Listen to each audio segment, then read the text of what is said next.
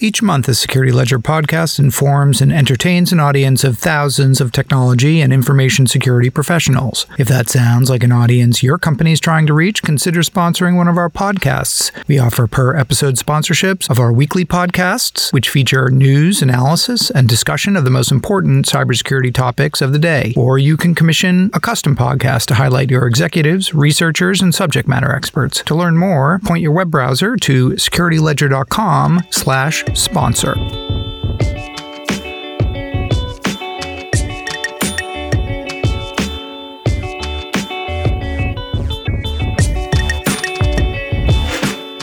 This is the Security Ledger podcast, and I'm Paul Roberts, editor in chief at the Security Ledger. In this episode of the podcast number 182, Ventilators, ventilators, ventilators. I didn't know what they were a few weeks ago. I know too much about ventilators now.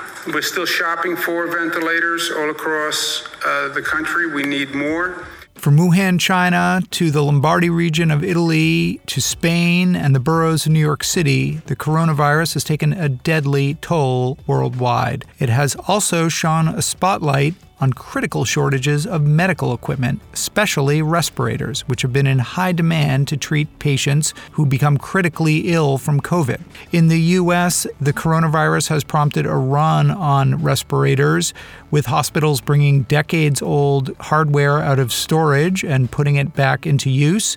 And manufacturing firms retooling to create new devices.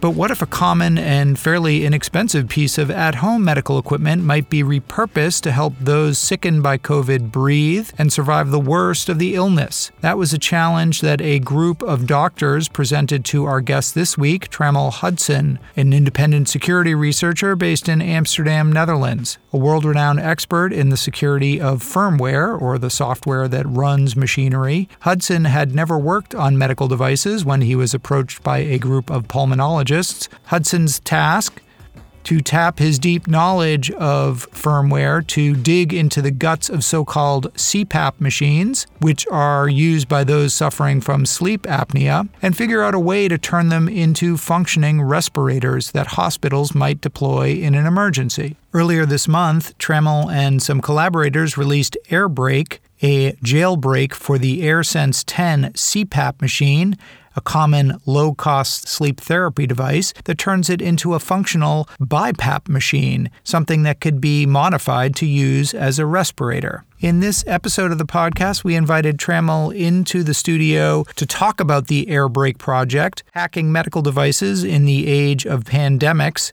and how OEMs are increasingly using software to both conceal and reveal the true capabilities of their hardware. I'm Trammell Hudson, currently the Director of Special Projects with Lower Layer Labs in Amsterdam, the Netherlands. Uh, I do independent security uh, research into hardware and firmware, typically on uh, laptops and servers. I'm very interested in both how do we build more secure systems, as well as how do we use open source and things like uh, coreboot and LinuxBoot to uh, take better control of the systems that, that we own. Obviously, globally, we're all dealing with the same thing, which is the uh, coronavirus, COVID 19, and um, there is a great demand for uh, respirator machines. You did some really interesting research and development on modifying a very common piece of at home medical equipment, these uh, CPAP machines, for use as respirators. The project's called Airbreak. Talk about what uh, how that came about. So, the project is called Airbreak. And I need to make an important clarification that this is for allowing clinicians to be able to use uh, CPAP and BiPAP machines uh, in sort of an off label use as uh, ventilators. This is not the sort of thing that you would want to use on your own. That, you know, this you would need to do this under the supervision of a clinician. There's also additional hardware and things that need to be uh, installed, like the viral filters, so that you don't end up spraying virus all over. Uh, just to start, also uh, CPAP and BiPAP; those are those are two different terms. Um, just briefly, uh, kind of what are these devices used for? So they're typically used to treat uh, sleep apnea and some other sleep disorders.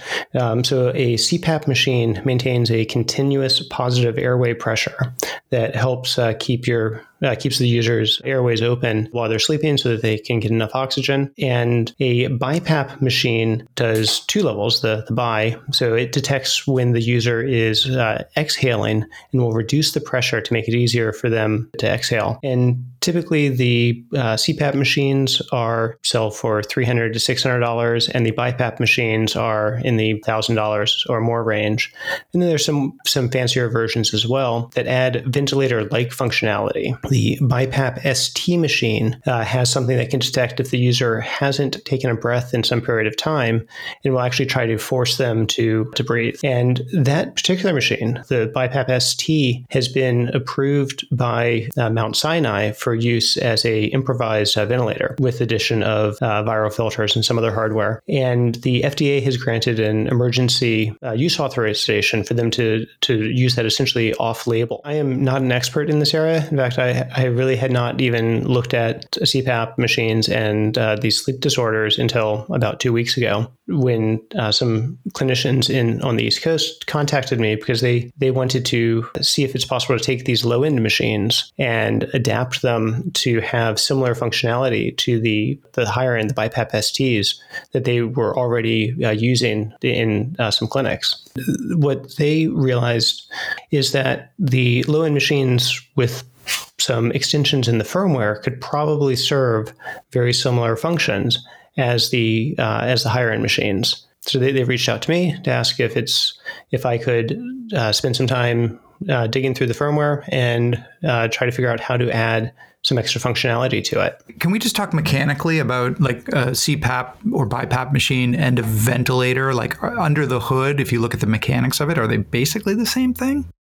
So a CPAP machine doesn't necessarily need all of the sensors. Uh, it really just needs a closed loop pressure control uh, to maintain that continuous pressure. A BiPAP machine needs a sensor to be able to detect the exhalation so that it can reduce its uh, its output pressure, and a ventilator needs a timer to be able to do breath for the for the user who, who might be sedated, um, as well as typically ventilators will have hookups to uh, the hospital alarm systems and and other things. Right. So there are kind of interfaces to uh, nurse station management software platforms and things like right. that. What folks realized is that even the fairly low end CPAP machines have a exhaust pressure, excuse me, uh, EPR, uh, exhale pressure reduction uh, function that can be turned on, which means that even the low end ones had that sort of back pressure sensor to be able to detect the, the patient's uh, uh, exhale cycle adding the time functionality is just a, a, matter of programming.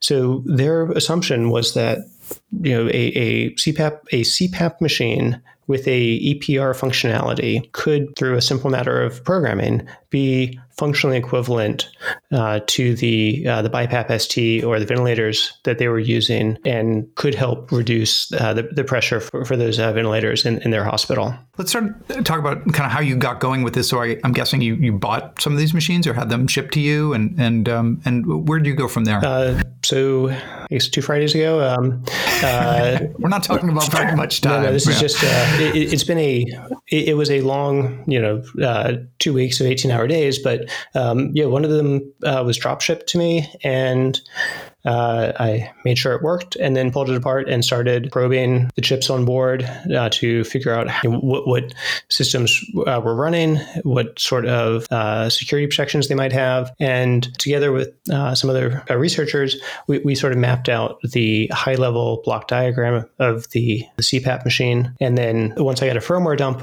I loaded it into Ghidra and basically spent the next week and a half just staring at hex dumps uh, making sense of the, the control flow through the uh, device so that we could understand how the software is structured and what modifications we would need to make to add the features that the clinicians had requested. Very interesting and kind of amazing that you were able to do it in that short a time period. How, were you able to kind of make sense of that? Again, given that you, you don't obviously have the source code, you're, you're really just looking at a hexadecimal dump of the compiled binary. Like, how do you do that?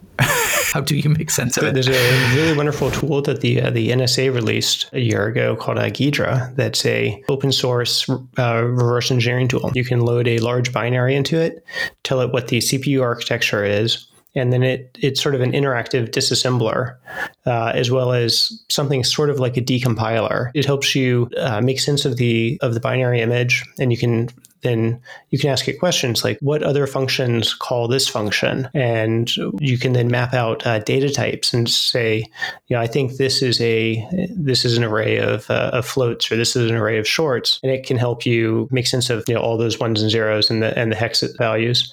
And in this case, uh, the device uses a off-the-shelf uh, CPU, an STM32 uh, microcontroller, so we can get a full data sheet and reference manual for that CPU. It's an ARM core inside, so uh, Ghidra already knows how to disassemble and decompile those sorts of um, things. And based on strings in the binary, we were able to identify that it is using the UC uh, slash OS dash two kind of microkernel, and there are older versions of that available online that you can you can look through the source code. The they also are using the the EMWin uh, sort of GUI uh, toolkit for doing the user interface, and that's a closed source program as well. But there are headers available and uh, reference manual for it. So once you identify you know, that this is probably talking to the LCD controller, and you can sort of work your way up from there to mapping out how does it create uh, GUI elements on the screen, how does it move through the uh, the menuing system, and so on. And, and that then starts to give you a lot of insight into uh, the rest of the code. That if you say, well, this is displaying something called max pressure and sets this variable when you turn the knob.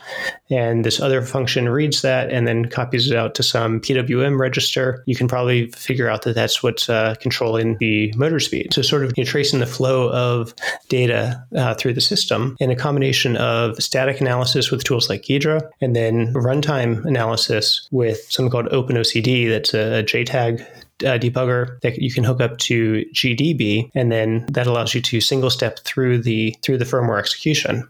So you can set a breakpoint where you say, well, I think this function is, you know, called when when the user turns the, the knob. And so you set a breakpoint there and then you turn the knob and you see does that breakpoint get triggered?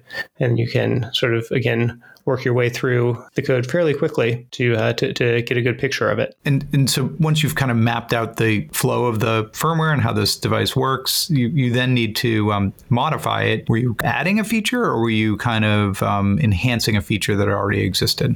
So initially, the plan was to uh, add a new feature, what's called a pressure control ventilator mode, where it does a just a, a rhythmic cycle of a high pressure inhale, a low pressure exhale, high pressure inhale, low pressure exhale. So, to, in order to do that, we had to map out what uh, registers we had to write or what ver- global variables we had to set that controlled the output pressure. We had to figure out where the timer was so that we could uh, have a, a, a, timed thing. And Then we had to figure out how to schedule a callback in the in their real time OS so that uh, our handler would get called. And then find some free space in the ROM or in the flash uh, to to uh, binary patch it with this function. And we, we got that working pretty quickly. I was able to draw on a previous project that I worked on um, about 10 years ago called a Magic Lantern that was building a an open source runtime for Canon SLR cameras. And that has very similar sort of goals where I wanted to be able to change the functionality uh, and some of the functions of, of the camera. And the easiest way to do that was to reverse engineer the firmware and figure out how to patch uh, Canon's ROM to add my own functions and then be able to schedule those to be called uh, in response to like the user interface controls. Uh, we got that working fairly quickly, and then the clinicians, uh, in, in conjunction with the research lab, uh, hooked it up to a, a test lung and experimental setup. And there's a brief write up about that on, on the airbreak.dev uh, website about you know what tests they ran to try to validate uh, that mode. And you said they, they had initially approached you to, to do this project. Were they um, kind of giving you parameters as you as you modified the firmware? They have input into the actual kind of code that got added to it? Exactly. The, the code that I wrote for that mode was entirely based on on their input, and what I ended up doing was reusing some of the input elements in the in the GUI to let them set the parameters, so that they could then explore through the parameter space of output pressures and uh, breath times and things, and they could just do that from from the user interface without having to make new firmware images. So they tested it in this uh, test environment with this kind of um, artificial lung. How did that turn out? Uh, that that turned out really well. They they were pleased with uh, the results results. And that is, you know, it's a good proof of concept to be able to say we can add a new function to it that you know, does something that uh, the clinicians wanted that adds a significant new capability. The other thing that we added uh, for them is uh, something that draws on the screen a bunch of the sensor data. These machines collect an enormous amount of data and they write it to uh, an SD card or send it out over a cell uh, modem in a way that the uh, user doesn't get to see it. That that's all for the insurance companies and the doctors. Even though it's the user's data. Yes, it's and, and there's a there is a project called a Sleepyhead and Oscar that have reverse engineered these file formats so that uh, CPAP users can make sense of them. For clinical use, however, they wanted this data to be displayed on screen and they wanted to see it also in a graphical format so that they could say when was the last time the patient took a breath? When was the last time uh, the pressure you know exceeded some value or the flow exceeded some value? So we added like an oscilloscope mode that draws just a strip chart of of that data. And again, that's from reverse engineering the uh, the windowing toolkit, so we can figure out ah, this is the draw line function, this is the draw rectangle, and so that code is uh, is checked into the the Airbreak repo as well if folks want to add their own uh, user interface elements and things the pressure controlled ventilator mode is not something that anyone would use at home. Um, you know, that uh, this is for uh, a sedated patient who no longer has their own breathing reflex. So it would not make for a very uh, good night's sleep to have uh, to have that uh, fighting against you. Based on what we've documented, a you know a motivated CPAP user could come up with uh, other interesting things that they they might want to add to it. You know, perhaps they want a different ramp uh, rate, or perhaps they want um, a louder. They, they want an alarm if it detects a leak, or you know, there, there, are lots of things that um, that could be added um, and that I'm hoping uh, the CPAP community will sort of run with and and you know be able to uh, to add uh, because I, am not an expert in, in what they need. Uh, you know, I'm, I'm, hoping that they can they, they can uh, use their own expertise and their own judgment to, to do those things. Right, and that's the use case here, which is hospitals, medical facilities. You know, might be very short on ventilators, but they may they may have a, a quite a number of these uh, CPAP machines uh, available to them, or, or even lying around that uh, that they could then repurpose in an emergency if they if they had patients who who needed to be on ventilators. Exactly, and and this is really uh, intended as a short term stopgap you know while the uh, production of ventilators ramps up, um, and potentially also it, it, could be very very useful for um, uh, resource constrained hospitals or uh, developing countries that don't have the money for the expensive ventilators. Because the price difference between a uh, low end CPAP at $300 uh, or so and a high end BiPAP ST at 3000 you know, or 5000 it's, it's pretty uh, astounding how much difference there is in price when there's not a huge difference in the hardware. In, in order to do this as a, as a hospital, let's say, are there um, security protocols around loading the firmware? Um, is, that, is that something that's, if, you know, if you want to, to um, again, jailbreak this, uh, load the modified firmware, uh, is that something that is difficult to do or you can do it as long as you have physical access to the device? Yeah, if you have physical access, there's a easy uh, programming port. You do have to disassemble it to uh, gain access to that uh, to that port, but it's it doesn't require any special tools or any special hardware. Uh, as we mentioned on the Airbreak website, hopefully hospitals don't have to do this. That the ideal case for this particular scenario is that the manufacturer could release a over-the-air firmware update that could use the cell modem to push out to specific serial numbers, or perhaps if there's some functionality to do a firmware update over the SD card, you know, so that the hospitals can do this with the manufacturer's blessing, because the manufacturer is in a much much better position to assess the changes required. You know, they're not poking at data structures that they don't fully understand. You know, if you look at our the headers we've checked in, we have quite a few you know fields that we just don't know what they do. So they're just labeled, you know, offset uh, 6F. Who knows? The manufacturer knows exactly what that field does and what the risk is if it's, you know, if it's not updated in the correct way. Or so it's really my hope that the CPAP manufacturers realize that they could help reduce the crisis by being able to repurpose a lot of these machines on a very, very short time scale you know, maybe it's going to run them out of spec for a while. You may be increasing the, the output pressure from 20 to 30 uh, centimeters of H2O, you know, will cause it to break down in six months rather than six years.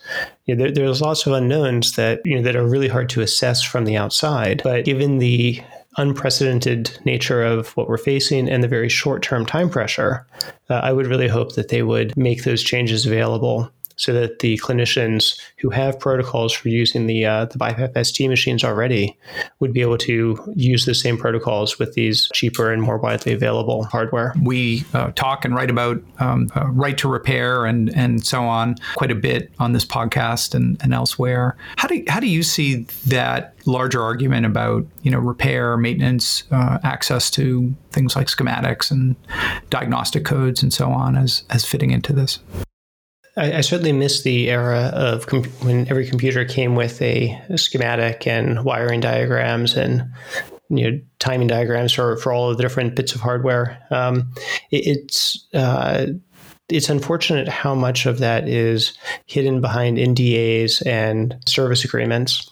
And a lot of it, I think, has to do also with market segmentation. Making hardware is expensive, but having different software builds for different feature sets is very, very inexpensive. And that sort of brings us to the you know the the, the more interesting part of what we found in, in the Airbreak project. So after you know we, we built the the, the pressure controlled ventilator mode, that's sort of the homebrew mod that did that. And that worked. But I noticed that there were also a bunch of strings in the firmware for uh, different models and different control modes. And with a bit of uh, additional reverse engineering, I found that by flipping some of the configuration bits in the ROM, uh, the machine would start up and uh, would unlock all of these other modes that were uh, only available on the much, much more expensive uh, devices from this manufacturer. And based on looking through the FCC filings and uh, you know photos that uh, folks have provided of the insides of the other hardware,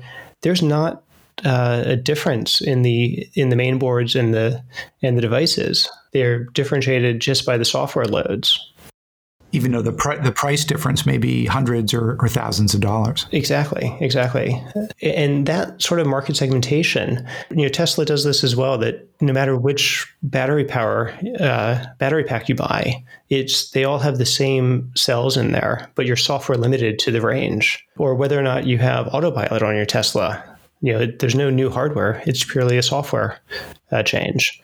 So those sorts of market segmentation uh, strategies are fundamentally incompatible with a right to repair and sort of an open uh, design. You know, if the only thing that prevents you from unlocking a four thousand dollar autopilot feature is knowing that you have to set some bit uh, somewhere in a configuration file, it suddenly becomes um, much much harder to justify the price so I'd be remiss if I didn't say. So what what has become of of Airbreak? And I mean, I know you just really really went, went public with it a couple days ago, but um, is there any reason to believe that um, these some of these modified CPAP and BiPAP machines may be uh, deployed as uh, ventilators?